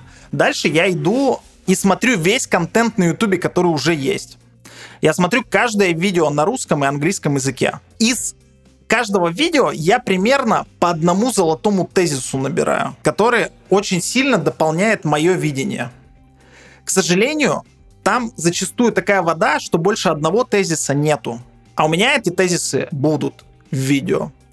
А дальше я делаю следующее. Я собираю структуру. Вообще, когда человек читает какой-то текст, у него есть некая API внутри, у мозга. Как структурировать информацию, зайти в мозг и разложить ее по полкам. Ты должен выстраивать текст примерно, там, не знаю, если знаете, там в мире можно сделать mind map. Такая древовидная структура. Вот так же примерно нужно и писать текст. У тебя должен быть тезис первого уровня какой-то большой, там второго уровня поменьше тезис. И третий жесть совсем крохотный, извините. Что? Да мем такой, э, как там собака... Кать, как этот мем правильно, не помнишь, воспроизводится? Что типа собака маленькая, собака поменьше, собака жесть крохотная. Но я тебе скажу, даже без мема все равно смешно было. Спасибо. Значит, у тебя там должна быть, там, вот у тебя идут тезисы какие-то, которые дополняют тезисы более верхнеуровневые. Потом там через сколько-то должна идти иллюстрация, конкретный пример, как это применяется. У тебя должен темп держаться. И тогда ты заходишь в мозг человеку и все раскладываешь по полкам. И он тебе напишет даже, возможно, комплимент и скажет, чувак, блин, без воды вообще рассказал. Также я думаю о вопросе. Я пытаюсь а, как бы на вопрос ответить, а какой выбирать-то? Какие-то критерии у этой штуки сделать? Например, сколько ты денег заработаешь на каждом языке? Или растет ли какой-то язык, или падает? Вот на тебя, конечно, будут ругаться люди, которые пишут на других языках. Например, там ты не упомянешь Руби, и кто-то из Руби придет и скажет, а что ты про Руби не сказал? Скажи про Руби. И вот человек, который боится какой-то негативной обратной связи, он Руби упомянет. И у него будет такая солянка там из 12 языков. Часть из них даже не подходит для новичков. Но и это плохо, это все хронометраж увеличивает и так далее. Хотя вместо 12 можно описать 6 и часть времени выбрать на критерии потратить. И критерии как-то на данных еще расписать. Вот я делаю видос примерно так каждый. Если я готовлюсь к интервью, например, с каким-то гостем, то я смотрю весь контент, который он заделиверил в паблик, если это не блогер.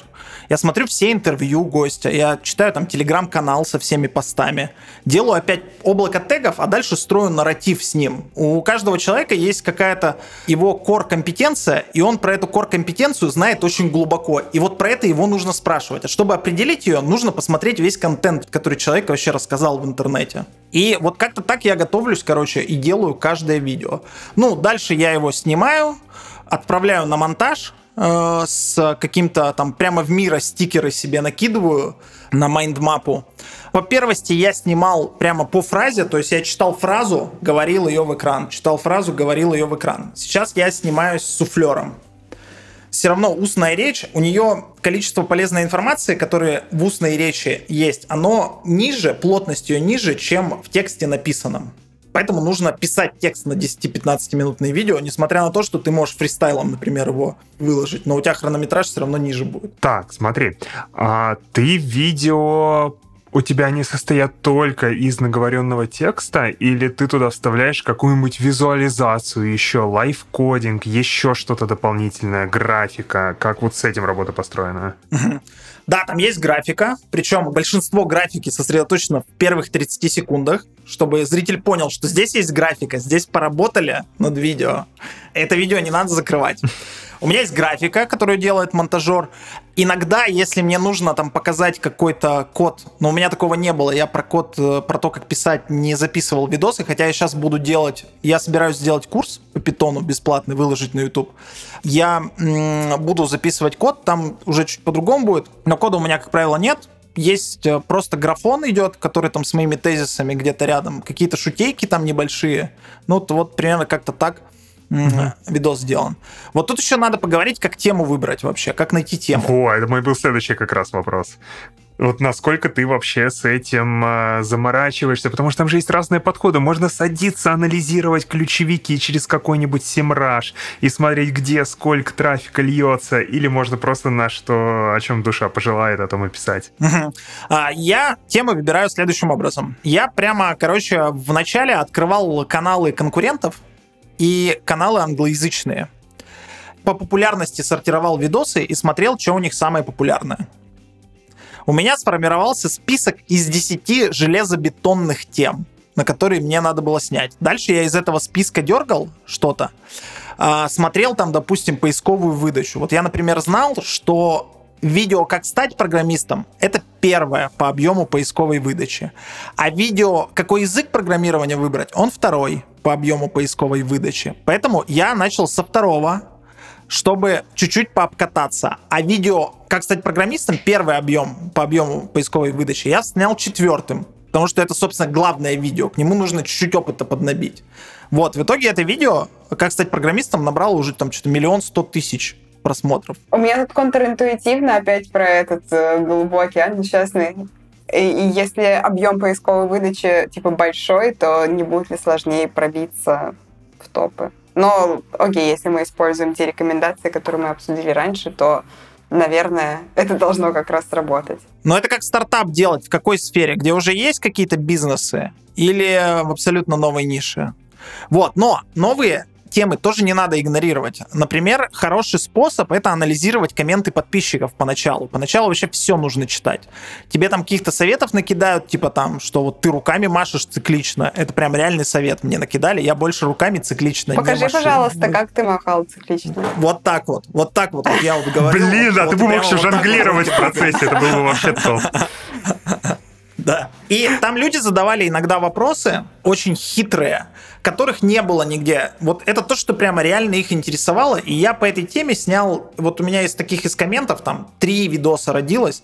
Два из них стрельнули, и я сам не ожидал, что такая тема стрельнет. Слушай, а не было ли у тебя при таком подходе следующих вопросов к самому себе? Типа, популярные темы не равно том, чем ты эксперт, и не равно то, в чем тебе действительно интересно разбираться. Ну, типа, условно, я вот сейчас тебя ставлю, например, на твое место. Наверное, я могу рассказать тоже, как войти в IT. Наверное, я могу рассказать, типа, топ пять языков для входа в IT, но мне эти темы абсолютно не интересны. Я э, могу нагенерировать какой-то контент, Kotlin, Kotlin, но кажется, Kotlin, это Kotlin, не Kotlin. то, про что мне по жизни интересно говорить. И вот не возникает ли здесь противоречия между тем, что у тебя как бы сталкиваются две работы? Одна работа — стать, типа, классным блогером. Классный блогер — это тот, у кого много подписчиков, который классно engagится с контентом, но, возможно, контент, который для этого надо создавать, не входит в зону твоих интересов и то, о чем ты мог бы рассказывать какой-то горстке людей, кому это, может быть, было бы интересно, но он не взлетит. Как вот с этим быть? Это вообще супер штука. Вот смотри, мне было интересно на эти вопросы отвечать. Мгм. Я чувствую сейчас, что темы заканчиваются, потому что я все равно типа в нише делаю. Темы для видео, для 10-15 минутных заканчиваются. Я, в принципе, все, что хотел рассказать, уже рассказал. И сейчас мне нужно как-то пересобирать блогерство будет. И сейчас я пойду писать там шестичасовой курс и дропать его на YouTube, бесплатный курс. Я потом, после того, как напишу курс, тоже не буду возвращаться к 10-15 минутных видео. Я хочу рассказать несколько историй с таким журналистским подходом, которые там были в русскоговорящем IT вот за все это время. Истории, которые требуют внимания, на мой взгляд. Вот я вот как-то так буду развиваться. То есть, естественно, тебе важно делать то, что интересно. Мгм. Мне вот это вот уже перестает быть интересным, но темы, как бы, они есть все равно, куда покопать. Но это все эксперименты, нужно, нужно как бы делать и собирать обратную связь. Понял. Еще один вопрос. Зачем заводить несколько каналов и почему не лить весь трафик на один канал? Ты сказал, у тебя их аж три. Какой вообще в этом смысл? Два. Почему? Два. Два. Короче, смотри, я бы вообще каждый формат убирал в новый канал. YouTube почему-то любит сравнивать между собой разные видосы, и он прямо тебе в аналитике показывает, что он там сравнивает глубину просмотров и так далее. И э, я смотрел других ютуберов, они говорят, советуют, короче, убирайте другой формат в другой канал. Вот у меня другой канал, где я соведущий. Мы там вдвоем говорим. И очень странно, если бы этот контент появлялся бы на моем канале, где у меня там специфичная тема, а мы там, не знаю, там разговариваем, допустим, можем там 50 минут из 4 часов говорить, не знаю, про секс или про наркотики.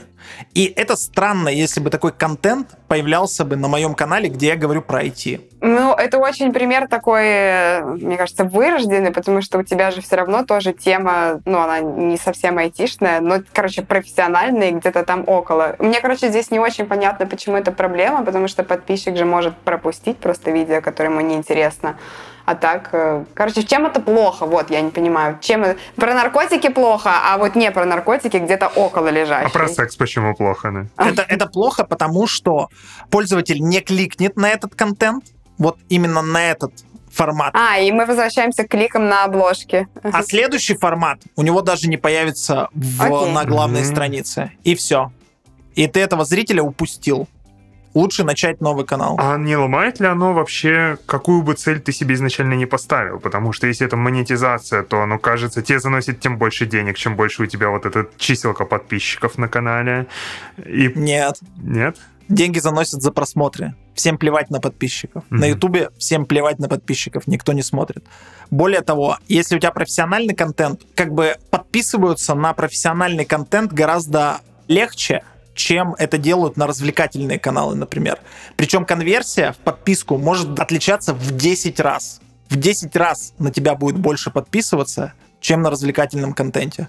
Но смотреть не факт, что будут. Потому что подписаться, мы знаем все, подписаться на обучающий контент или лайкнуть полезный твиттер-тред, э, это как будто ты обучился уже сам. Да, все верно. Это правда. Слушай, а как тогда предсказывать количество просмотров у видео при работе там с тем же рекламодателем, если это не функция твоего количества подписчиков? делать какой-то прогноз, э, договариваться о теме. Ты договариваешься о теме, говоришь, я буду вот на такую тему делать. Там тебя спрашивают, как ты думаешь, сколько у нее просмотров будет? Ты там говоришь, в среднем, наверное, там в среднем по моему каналу. Или меньше, так как тема нишевая. А если видео где-то вверху воронки, там людей, которые заходят в профессию, то ты говоришь, тут нужно больше заплатить, потому что я предсказываю, что там будет больше. такой тогда еще вопрос. Представим, что вот, не знаю, я вкатываюсь в YouTube, я начинаю делать свой канал. Через сколько примерно времени или роликов, если не приходит успеха, надо точно понимать, что что-то идет не так, и пересобирать всю концепцию? Ну, вот я для себя полгода решил. Мне кажется, что полгода хватит. Если за полгода не полетело, то, мне кажется, не стоит в это долбить. Хотя, наверное, возможно, ты будешь раз там снимать, снимать, снимать, и в один момент прорвется что-то. Там ты станешь профессиональнее, например. А, но тут вопрос, сколько ты времени в это вложишь. Угу. Но я бы на эксперимент отвел полгода. Можно ли блогерство сделать своей постоянной работой? Вот про денежную сторону мы уже немного поговорили. Про что еще стоит подумать перед тем, как бросать свое насиженное программистское место и идти пилить контент на фултайме? Смотрите, у меня тут э, прямо история есть. У меня коллеги знают, что я делаю YouTube. И иногда там они спрашивают, сколько ты с этого зарабатываешь. Но я по чесноку как бы рассказываю все. И там меня Тимлит как-то спросил, а почему ты, короче, вот ты сейчас больше зарабатываешь, чем на работе? Почему ты не увольняешься? А был момент, вот там с низким курсом евро, был момент, где я больше зарабатывал. И ответ супер очевидный.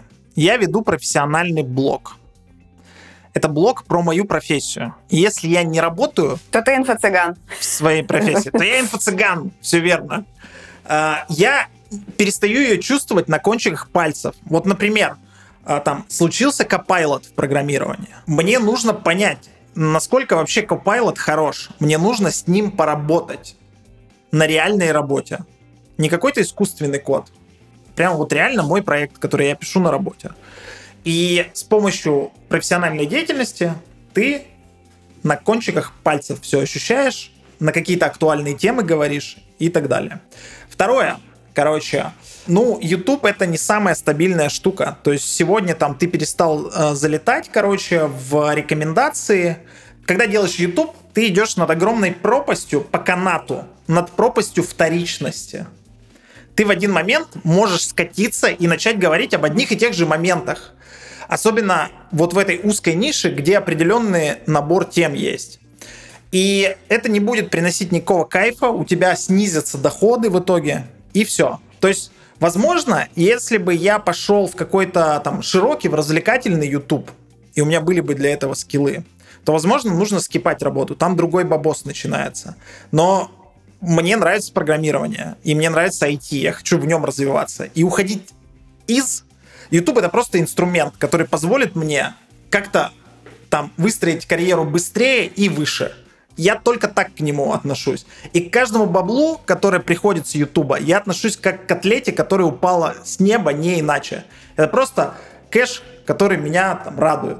Вот он пришел и все, и ушел. А еще есть такая штука, что тебя могут заблочить после войны в России. YouTube могут блокнуть. И что я буду делать? Я просто останусь ни с чем, потому что 70% а, трафика это Россия, Беларусь, если ты говоришь на русском языке. А как показывает опыт блокировки Инстаграма, в Инстаграме сразу же трафик, количество юзеров, daily юзеров, понизилось в три раза а количество юзеров, которые сидят не короткую сессию, угу. понизилось в 6 раз. Потому что люди зашли туда, людей в три раза меньше, контента нет. Все, они выходят.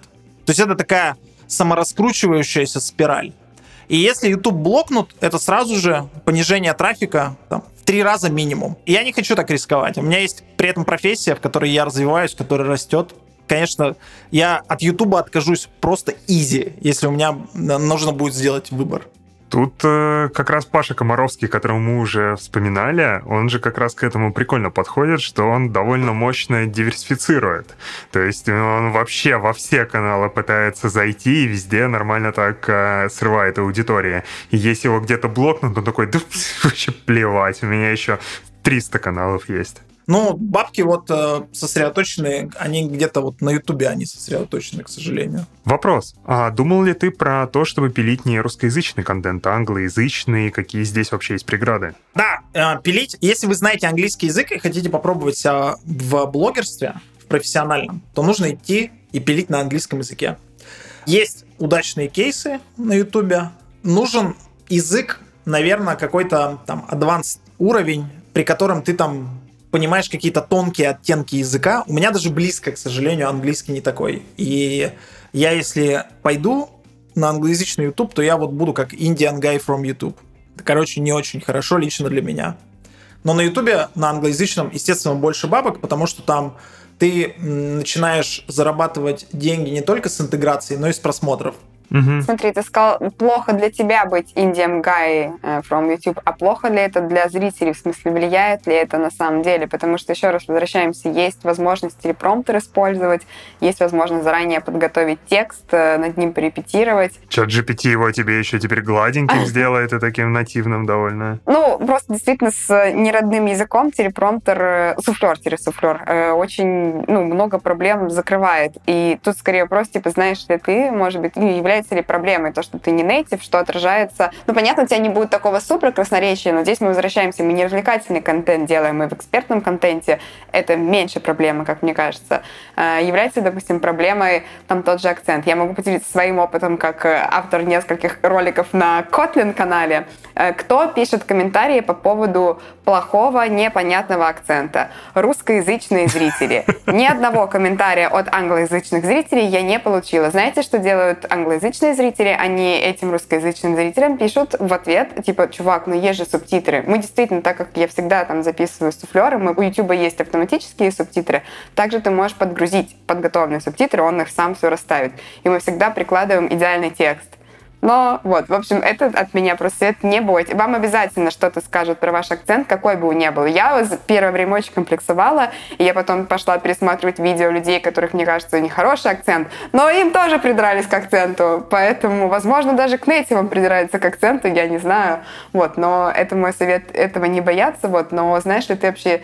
Одно дело на Kotlin канале выкладываться, тут, понятно, тебя уже работает сам бренд на тебя. Но я не знаю, насколько это проблема, если ты вот такой персональный блог развиваешь. Ты вот сказал про что для тебя проблема быть Indian guy from YouTube. А если для тебя это не проблема, ты бы пошел бы попробовать? Если бы я знал хорошо язык и чувствовал бы его бы тонко, то да, пошел ну бы. Вот, а ты считаешь, что надо именно тонко чувствовать да, я, для я считаю, Окей. Да, я считаю, что нарратив в видосе это достаточно тонкая штука, и нарратив э, нужно выстраивать так, чтобы зрителю была еще небольшая развлекуха.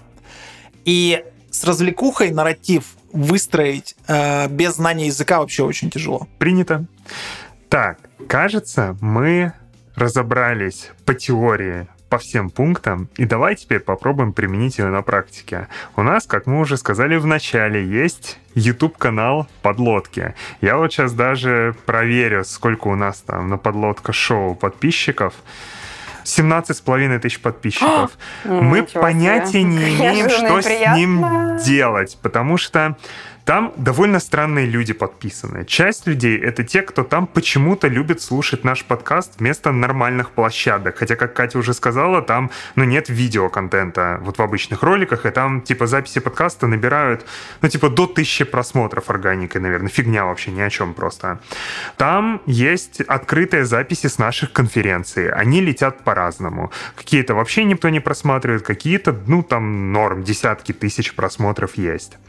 Там и иногда мы какие-то лайвы делаем просто на вообще рандомные темы. И, соответственно, люди, которые на канал подписались, они супер разные, потому что конференции у нас про разные. И про фронтенд, и про мобилку, и про бэк, и там про темлидство. И этим людям интересен разный контент.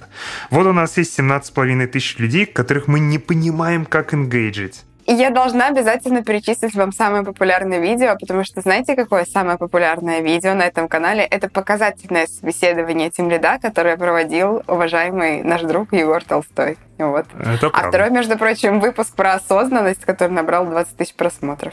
Ничего себе. А. а потом устройство многопоточности в iOS, например. А дальше чисто архитектура во фронтенде. Что? Значит, я чуть-чуть посмотрел, э, как ваш канал устроен. Первое, что я посоветовал бы сделать, поменять обложки. Я понимаю, что для вас, как для людей, которые работают в IT, в обложках главная консистентность. Конечно. Чтобы они все были У в одном дизайн-система есть, дизайн-система целая, чтобы ты понимал, да. И отказаться от этого — это какой-то страшный шаг. Но, короче, если там обратить внимание, у вас, короче, там достаточно мелкий текст, его вот этот сабнейл, его будет не видно на некоторых девайсах. Хотя, в принципе, сейчас обложки достаточно большие, но у вас там совсем мелкий-мелкий. Его даже не видно сейчас. Я смотрю с большого девайса на большом Да, мониторе, я это не правда. вижу, что там написано, мне так стыдно. Я бы вообще бы тему убирал выпуска в название видоса, а на обложку выносил бы какую-то там смачную цитату или главный смысл. Там типа тупой пример. Вот что бы я сделал бы на нашу бы обложку там? Я не знаю, какая это вот типа самая там контринтуитивная мысль там. Не проси ставить лайк под видео. Вот какой-нибудь Ну ну, да. это просто пример. Ну, короче, я бы брал цитату, лепил, возможно, если там люди приходят известные, возможно, я бы сделал бы какое-то более крупное лицо там посередине, например. Вырезал бы его и там текст пустил бы внизу. Вот как так бы я, наверное, бы сделал. Вопрос быстрый. Имеет ли смысл менять обложки на уже загруженных видео? Каков хвост досмотра? Я понимаю, от каждого видео по-разному, но имеет ли смысл это делать для старых видео? Если контент, он называется вечно зеленый, то есть он, Мгм. ну, фактически не протухает там в течение там пяти лет, то, наверное, стоит поменять. И YouTube как-то по-другому там увидит э, какой-то совсем там другой CTR по обложке, э, click-through rate, и он, возможно, начнет на него наливать. Ну, я бы начал бы там с новых видео, например. Я, кстати, знаю тоже по долгу работы, что YouTube позволяет АБ-тесты проводить для обложек, э, что тоже может быть полезно. Один раз мы для какого-то обучающего Kotlin ролика воткнули кота на обложку, там реально типа кот вылетает, и эта обложка сработала лучше. Но мы не можем ставить котов, ну и, короче, такая ситуация. Почему не можем? А я не видел этого функционала. Я потом поделюсь с тобой. Это не я этим занимаюсь, но наш коллега, который ответственный за наш Kotlin YouTube, он там вообще сумасшедшие эксперименты. Можно делать для тайтла как раз видео и для обложек. Так, да, что еще? А второе, я бы, наверное, увел конфу на другой канал полностью. И только, короче, подлодку постил на канале Подлодка подкаст. Вот, а возможно, я бы еще, короче, убрал слово подкаст из названия. Оно какое-то скучное. Оно, э, вы знаете, в LG in the House, в таком шоу старом, там была такая шутка. Значит, LG говорит, что мы узнали, что когда зритель слышит слово политика, он переключает канал. Жаль, что мы узнали это до того, как заказали эти буквы. Там такая камера откатывается, и там огромные буквы «Политика». Вот. Вот, короче, возможно, слово «подкаст» не очень хорошее, короче. Но это моя гипотеза. То есть подлодка, там только подлодка выпуски, все, что относится к конфам, нужно на другой канал. А возможно, вообще, короче, имеет смысл, а, вот так как у вас сейчас там 17 тысяч, а просмотров меньше тысячи, это значит, что engagement вообще очень низкий у аудитории.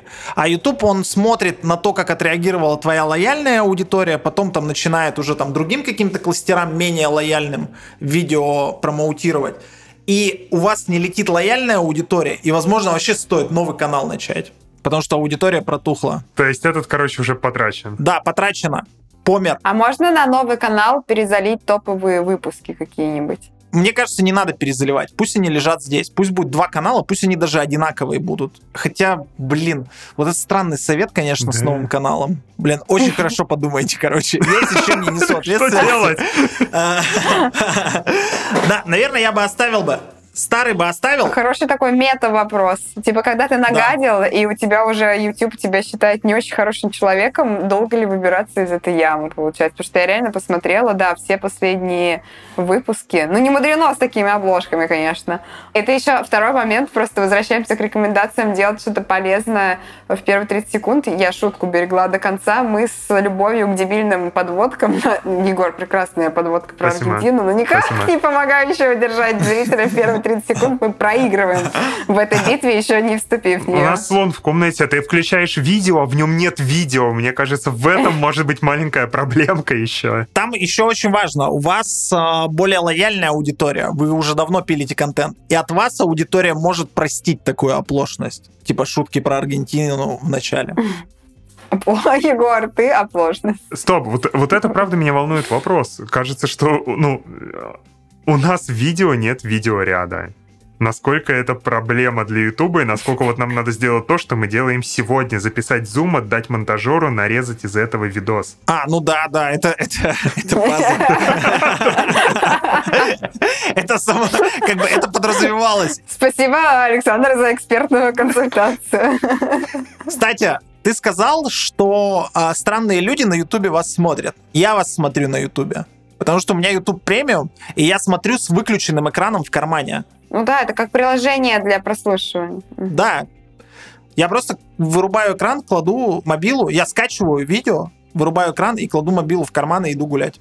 И слушаю на скорости 2х. Окей, то есть смотри, получается так, что мы сейчас можем что сделать? Мы можем попробовать какие-то выпуски позаписывать в видео, сделать для них более э, заметные обложки, посмотреть Мгм. потом, повыкладывать их на текущий канал, посмотреть вообще, а получается ли метрики подкрутить или нет. Если не получается, то попробовать повторить эксперимент с новым каналом, например. Да, на этот выпуск по-любому там будет несколько тысяч просмотров, потому что я у себя там заменшеню это, и какая-то аудитория придет. Вот, Спасибо. посмотреть, что будет. Спасибо. Это не высокомерно звучало, я сейчас подумал. Нет. Нет. Мы тоже заменьшим твой канал, и туда тоже придет несколько тысяч. Все, спасибо. Короче, попробуйте просто поменять обложки сейчас и э, не выкладывать с конф э, выступления на этот канал. Только подлодка. Попробовать оживить. Если все, если совсем он типа умирающий и не воскрешается, то попробовать просто новый канал создать и туда только выпуски подлодки загружать. Типа старые конференционные записи тоже выпилить или их оставить просто новые? Не-не-не-не-не-не. Нет, а, оставить канал старый, вот как есть. Ага, понял. Договорились, будем пробовать. Кать, ты как а, маркетолог, Я сижу, грущу, что у нас так много классных выпусков, а все они без видео, и они никогда не смогут стать классными в рамках YouTube. Вот о чем. О, а ну, прикинь, будет нейросеть по-любому, куда вы загрузите свои изображения, и нейросеть дорисует видосы в один момент. Сто пудов будет такой функционал. Я думаю, что скорее рано, чем поздно. Может быть, пару лет до такой нейросети. Окей, попробуем, попробуем воскресить и посмотрим, что из этого получится, а заодно сделаем эксперименты с тиктоками. Короче, мне слишком, слишком понравилась эта перспектива, всегда хотел. Окей, кажется, пора подводить черту этому выпуску, потому что мы обсудили все, о чем хотели поговорить. Мы поговорили про то, зачем вообще заводить каналы, делиться экспертизой, посравнивали разные площадки друг с другом, поговорили про отличия текста и видео, инсты и тиктока, ютуба и твиттера. Короче говоря, разобрали все площадки, закопались в YouTube, посмотрели, как работают его алгоритмы, узнали, что у YouTube есть документация, и если хочешь чего-то добиться, то, блин, читай документацию. Собрали все секреты по тому, как производить контент, чтобы он летел, и даже разобрались, как воскресить труп YouTube канала Подлодки. Саш, спасибо большое, что пришел к нам, смирился с тем, что в основном тебя в этот раз будут не смотреть на твое лицо, а слушать тебя в записи, в наушниках, без видео, а только аудио. Спасибо тебе за это. Было клево поболтать. Вам спасибо большое, что позвали. Вообще, для меня на подлодку сходить, это как жизненная ачивка. Представляете? Это случилось. Я очень рад этому. Очень радостно про это слышать. У нас на прошлой неделе у Стаса такая ачивка произошла, который за 310 выпусков впервые выпуск сам с собой сделал. Вот он до сих пор радостный. Кать, Да, ты мне задашь вопрос или я тебе задам вопрос? ты мне задавай сегодня. Сегодня ведь Международный женский день, поэтому ты мне О, задавай. кстати, с 8 марта. Спасибо. Да. Кать, что тебе нравится больше, чем быть украшением нашего мужского коллектива? Ой, надо. А больше этого, блин, надо было подготовить какой-то байт на эту тему. Но больше этого, дорогие слушатели, мне все нравится, потому что мне не нравится быть украшением коллектива. И в том числе мне нравится, когда вы приходите на наш мертвый YouTube, и несмотря на то, что это абсолютно отвратительные обложки и абсолютно отвратительные статические видео, смотрите их. Возможно, кто- кто-то даже сидит и смотрит на эту картинку. Это максимальное проявление лояльности. Подожди, ты помнишь, лайки надо ставить или не надо? Ты запомнила? Как хотите, но главное дослушивайте, досматривайте до конца. Если не нравится, вы спать ложитесь, а оно пусть играет. Нам, нам сочтется. Мы скажем спасибо. Вот. Приходите во все наши соцсети, Твиттер мы тоже ведем. Я веду. Я сегодня в честь Международного женского дня запостила пост э, как классно мы проводили конференцию женскую. Так что приходите, читайте, просвещайтесь на тему представленности и визибилити женщин в IT. И, короче, слушайте наш подкаст. Все. Всем спасибо. На этом все. Всем спасибо. Всем пока. Пока-пока. Пока-пока!